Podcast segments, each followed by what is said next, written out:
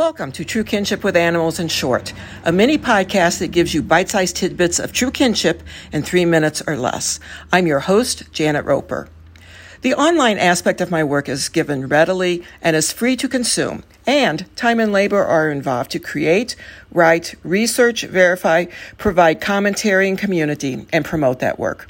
Your financial support makes my work sustainable and allows me to continue providing you with the pro bono resources I offer.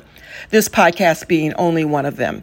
Your support of my work by making a financial contribution or shopping my wish list at janetroper.com shows your appreciation and is greatly welcomed. You'll also find the link on the show page for your convenience. So, hello, folks. I hope you are doing well. Here's one of my favorite quotes from Robin Wall Kimmerer from her book, Braiding Sweetgrass Indigenous Wisdom, Scientific Knowledge, and the Teaching of Plants. Quote, Our toddlers speak of plants and animals as if they were a people, extending to them self and intention and compassion until we teach them not to. End quote. Wow. If you feel called, take the time to sit with that for a while and see what it brings to you.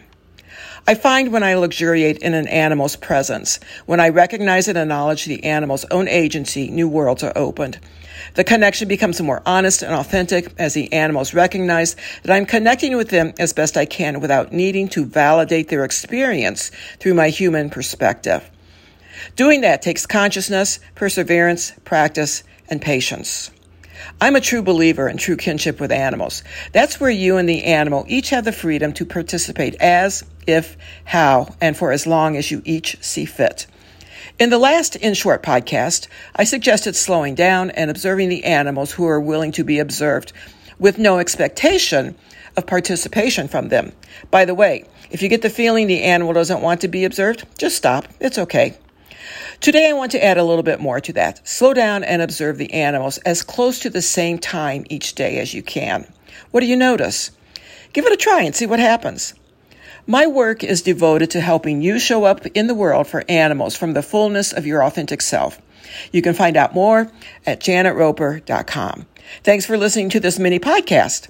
I'd love to hear if you find this format helpful. Leave a comment on the show page or contact me at janetroper.com.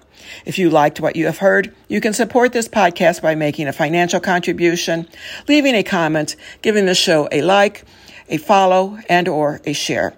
Just for today, remember, we all do better when all creatures do better. Until next week, take good care.